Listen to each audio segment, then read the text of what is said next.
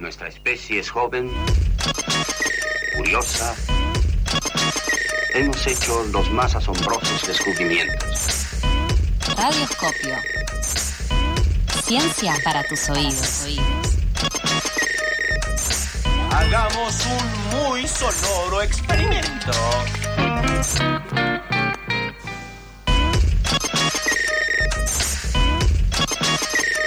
8.38 de la mañana, nos seguimos pasando en la mañana de FM La Tribu y quien hace este espacio está más pasado que nosotros, porque claro, es un hombre de ciencia y los hombres de la ciencia ya se sabe que, bueno, están en una. Y quien está en una también es Rolando Manuel Caraballo, eh, compañero Rolo, buen día amigo, ¿cómo estás? Bien, bien, contento como siempre de estar acá. Hoy un poquitito lejos, así que salgo de. ¿Dónde estás, virtualidad. Viste que yo ando, siempre ando recorriendo. Ahora estoy en Campana, así Ah. que con unos kilómetros. Me voy para Campana, no tengo nada que perder, decía una canción de Morris. Pero ¿qué haces ahí? Vine, vine de, de- de paseo un poco ayer y bueno, ya hoy arranco para Luján. Está Ahorita bien. ando así, ando motorizado, dando vueltas alrededor de la capital. Ojo con Rolo motorizado, chicas, que es un, es un delirio. un Che, pirata. ¿sabés que, bueno, nada, la que está pasada, pasada, pasada es la persona de la que vamos a hablar hoy. Eh, si mujer de ciencia, ¿no? Ahora que hablamos de ciencia, eh, si yo te digo pirata científica, ¿en qué pensás? Uy, bueno, desde ya película con Johnny Depp. eh, pirata científica que roba conocimiento, lo reutiliza y lo tra- eh, contrabandea en las redes sociales. ¿Estoy por ahí? Me encanta, sí, es exactamente por ahí. ¡Vamos! Me gusta ese concepto, eso es porque vivimos acá, lo tengo que decir. Pirata del bien. El pirateo Claro. es una forma de vida desde las pelis en CD en adelante. Es verdad. ¿Te acordás, Rolo, en las películas que nos. eh, cuando cu- tenías un DVD o un VHS trucho que, que te psicopateaban al principio con. Si habré- Esto es como si ti, pirata. comprado- si habré comprado cosas en, en Parque Rivadavia, bueno, no importa, Sí. quiero demostrar que soy viejo. Eh, pero la persona de la que vamos a hablar hoy es algo, es algo eh, te diría, bastante más, eh, bastante más altruista de- que vender películas en Parque Rivadavia. Vamos a hablar de Alexandra Elbaquian. No lo dice así, por ahí eh, a, a- a los radioyentes no, no les suena nada, pero Alexandra Elbaquian salió votada en Nature, Nature o Nature, es una, una revista científica muy, muy, muy conocida. Ok. Salió nominada como una de las 10 personas más importantes para la ciencia en 2016. Y yo me atrevería a decir que es de las personas más importantes para la ciencia, por lo menos de Internet a esta parte. ¿Sí? O sea, te estoy diciendo, un, o sea, y no me quiero extender más. ¿Por qué? Alexander Albaquian lo que, lo que hizo en 2011 fue fundar una, más que una página de internet, sino digamos, un, un sistema para, para acceder a la información que se llama SciHub, o se escribe C-Hub. Ok. Sí. No lo voy a decir así, lo voy a castellanizar. Eh, ¿Qué es lo que hace SciHub? Bueno, antes de eso vamos a hablar un poco de el producto de la investigación científica. Ok. Eh, hay distintas formas, pero el, el producto principal de la investigación científica y el sustrato, uno de los sustratos principales, son lo que se llaman papers. Un paper es, o sea, y la palabra, la voy a decir paper porque todo el mundo le dice Sí, paper. sí, dígalo, dígalo. Claro, sé que es en inglés, pero básicamente es una publicación científica. Si en castellano se llaman publicaciones, para les amigues es un paper. Eh, ahora, una hace una investigación y publica esos resultados en un paper. Bien. No solo eso, sino que después cuando vos vas a hacer otra investigación, hacer referís a esos trabajos anteriores. Entonces vos agarrás alrededor de 30 papers, por decir un- una cantidad de, de gente que trabajó en el mismo tema, y decís, bueno, Pepito hizo esto, Juancito hizo aquello, yo hago esto. Nicolás, le- de- el típico paper de, de- entre cientistas sociales, Nicolás le refuta a Rolando. Nicolás Claro, bueno, discute con en- Rolando. En, en ciencias exactas se, se trabaja distinto, pero bueno, son las formas de citar, pero va un poco por ahí. Está bien. Eh, ahora, esas publicaciones, los investigadores, digamos, trabajan, hacen investigación, llegan a resultados, lo publican.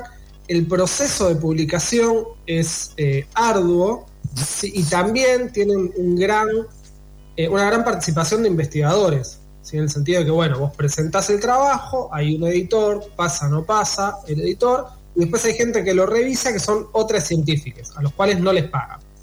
Ok. O sea, que puede, puede ser uno mismo. A vos te toca revisar el trabajo del otro. Eh, en ningún momento de esa cadena te pagan. Y aún así, cuando vos después querés acceder a ese trabajo, a esa publicación, que la, la gran mayoría de las veces está financiada eh, por organizaciones en general estatales, ¿sí? alguna que otra vez y de manera dudosa por empresas, eh, vos tenés que pagar por ese trabajo. Pará, pará, pará, pará. No te pagan, pero tenés que pagar para acceder. Claro, o sea, y, y- y para que, o sea, para que te una idea, ¿no? Más o menos son alrededor de, mm, de 30 citas por paper, Qué bárbaro. el paper que vas a publicar, Claro. y cuando querés leer uno te salen alrededor de 30 dólares el PDF. ¿no? Entonces, hacer la 30 cuenta. dólares. 30 dólares, montón, no sé qué pensá que harías con 30 dólares. Creo que en ningún lado se te ocurre comprarte un paper. No, no, no. Con más razón, vamos a seguir a la amiga Alexandra, vamos a piratear, porque esto no tiene sentido. O sea, si, si, si no hay remuneración al profesional, no tiene por qué haber este cobro.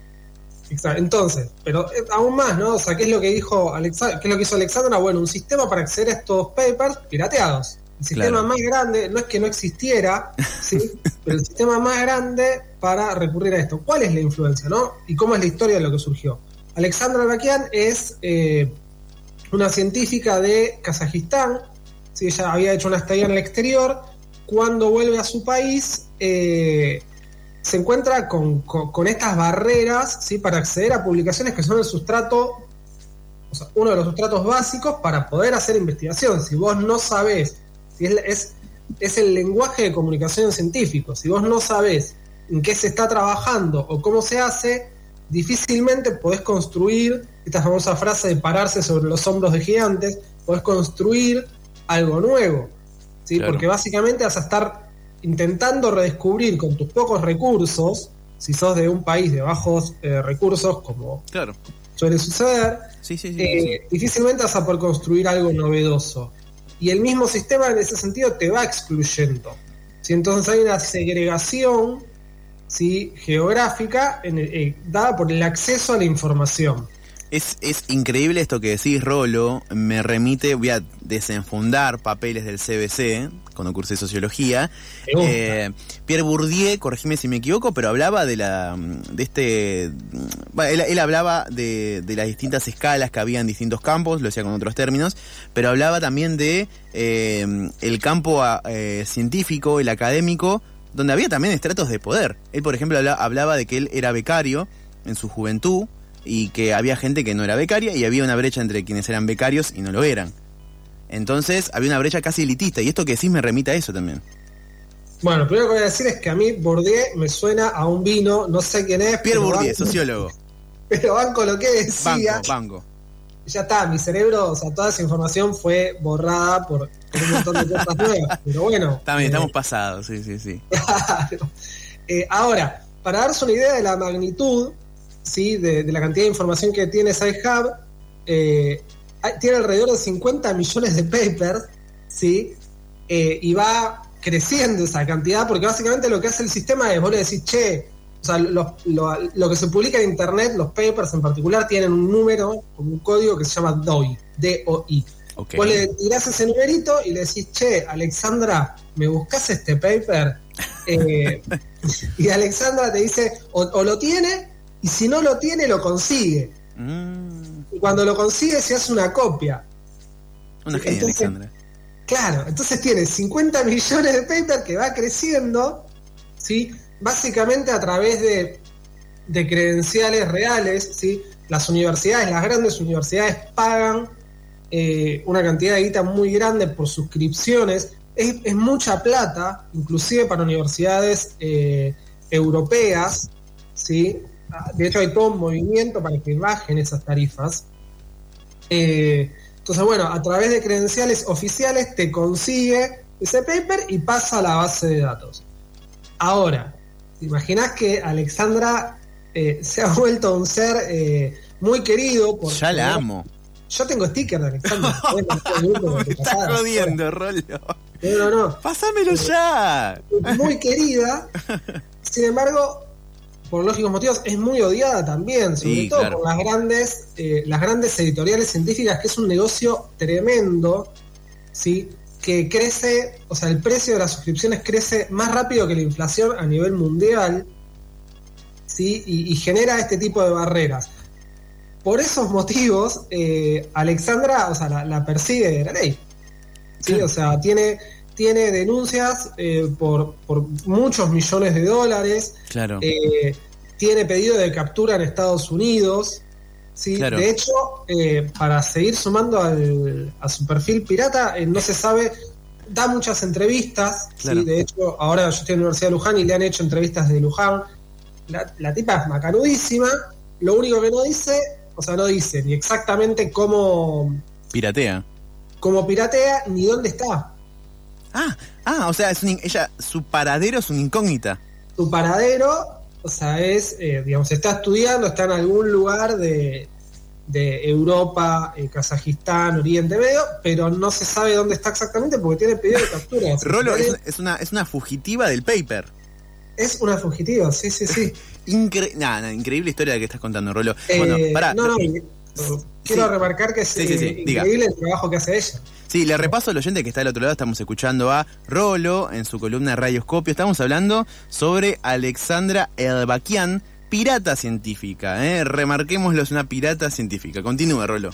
Eh, así que bueno, nada, después, digamos, el- el- un poco para cerrar, la pregunta es, Sí, lo, lo lógico es que el, el sistema editorial de literatura científica, lo que se conoce, así como está, claramente no estaba funcionando, ¿sí? Eh, o al menos no, no de manera democrática, seguro. Y lo que vino a hacer, digo, vino a patear el tablero. ¿no? Entonces la pregunta es, digamos, hay opciones de, acceso abierto complejas, hay que pagar plata, hay opciones para acceder si uno es de, eh, de países de bajos recursos, son muy complejas, son muy, muy limitadas. Entonces la pregunta es, ¿la aparición de SciHub va a empujar a la industria a- hacia, hacia otro sistema, ¿sí? hacia un modelo de acceso abierto realmente más democrático o, o va a ir en la dirección opuesta, ¿no? Porque lo- la lógica es que las empresas denuncien. Para mucha gente, o sea, piensan que, que- que la aparición de SciHub puede ser disruptiva en un sentido como fue Napster, ¿no? O sea, vos te acordás Napster, te, verdad. Napster, Ares, Ares. Kazaa, Emule. Sí, sí, O sí. sea, todos los hemos usado, re- repito, o sea, nosotros acá estamos muy acostumbrados a la piratería, banco. Hay otros países del mundo donde no. claro. Eh, un poco la pregunta es, bueno, ¿va a llevar, va, va a aparecer un Spotify de la ciencia? Más allá de que Mm. nuestras columnas están en Spotify, y eso ya está. ¿Va a haber un Spotify de papers en algún momento? Claro, es, es, es interesante lo que decís de la cuestión cultural, porque en Estados Unidos es verdad, están acostumbrados a pagar. Me acuerdo que en tiempos de Ares, que nosotros, en tiempos de Ares estamos hablando de 2000, 2000 tantos, eh, nosotros descargábamos todo el tiempo y cuando buscabas una canción para descargar te aparecía iTunes o plataformas para descargar canciones pagando a, a precio dólar. Entonces, eh, claro, es interesante lo que decís de la cuestión cultural y la piratería. Ni nos vimos, se habrá esperado a que baje.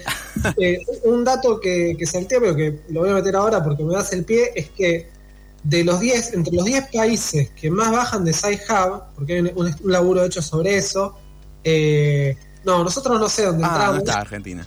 pero eh, está Estados Unidos en, Ah. en quinta posición. Mira. Sí, porque tiene muchas ventajas. Es fácil de usar. O sea, es, es fácil de usar. Te da acceso a- básicamente a todo. Eh, aparecen, entre los 10 primeros, lógicamente aparece China, Rusia, Irán, los países que tienen barreras realmente difíciles. Eh, pero después, entre los primeros 30, aparece toda Europa. O sea, no es que los europeos no bajan de SciHub. Todo el mundo baja de SciHub. Entonces, la realidad es que el sistema funciona.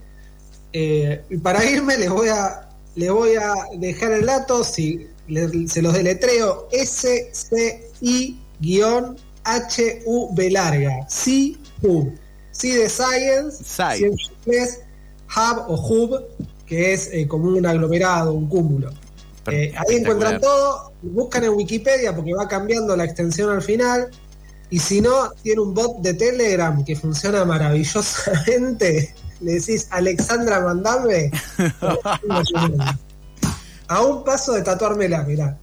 Ya, espera, te, te voy a pedir que me compartas ya un sticker. Después los vamos a estar subiendo en las historias de arroba pasadas eh, por alto en Instagram. Así que fenomenal, Rolo. Gran, gran columna, ¿eh? Gracias, Nico. Gracias, gracias. Muchas gracias, Rolo. Desde Campana al mundo. El paradero de, Rolo lo sabemos, por supuesto. Muchas gracias, Rolo, por este espacio de radioscopio aquí en Pasadas por Alto. Y ahora vamos con Aerosmith. Walk this way. Está para bailar un poquito en la mañana, ¿eh? ¿Estás escuchando Pasadas por Alto? Por FM La Tribu.